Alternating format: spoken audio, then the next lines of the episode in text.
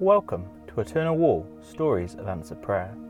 We bring you hope by sharing answered prayers which are all from normal people just like you who have prayed to Jesus and experienced Him answer. Here's your hope story for today. 1969. The place, Bombay, India, and our four year old baby sister was suspected of having had a stroke as she couldn't raise her hand to make the sign of the cross. Examinations proved that she had a tumour on her brain that needed an operation, and there was no guarantee of her surviving such a major operation. My brothers and myself were desperate to save our sister and resorted to daily Mass and intensive prayers while she was in hospital kept stable for approximately a month.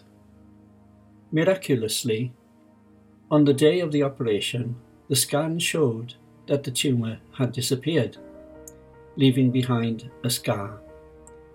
Mum retold that the doctor came running down the corridor, waving his hands and shouting, It's a miracle! A miracle has taken place.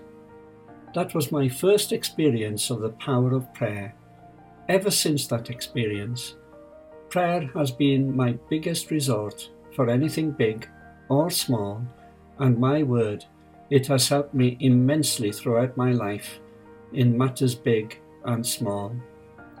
Every time I have found myself at a low point and remembered to take it to the Lord in prayer, He has lifted me up through successes in my jobs, moving abroad, and now seeing my children succeed in their endeavours, and give Him praise and glory. Thank you, Lord, for all the favours and graces we have received through your intercession, for which we are ever grateful. Amen. You'll be able to find thousands and thousands of stories like this when you visit the landmark after it opens, because every brick on Eternal Wall will link to a specific answered prayer. Find out more about this incredible project by searching Eternal Wall and join us to make hope visible by sharing your own answer prayer at eternalwall.org.uk forward slash testimony.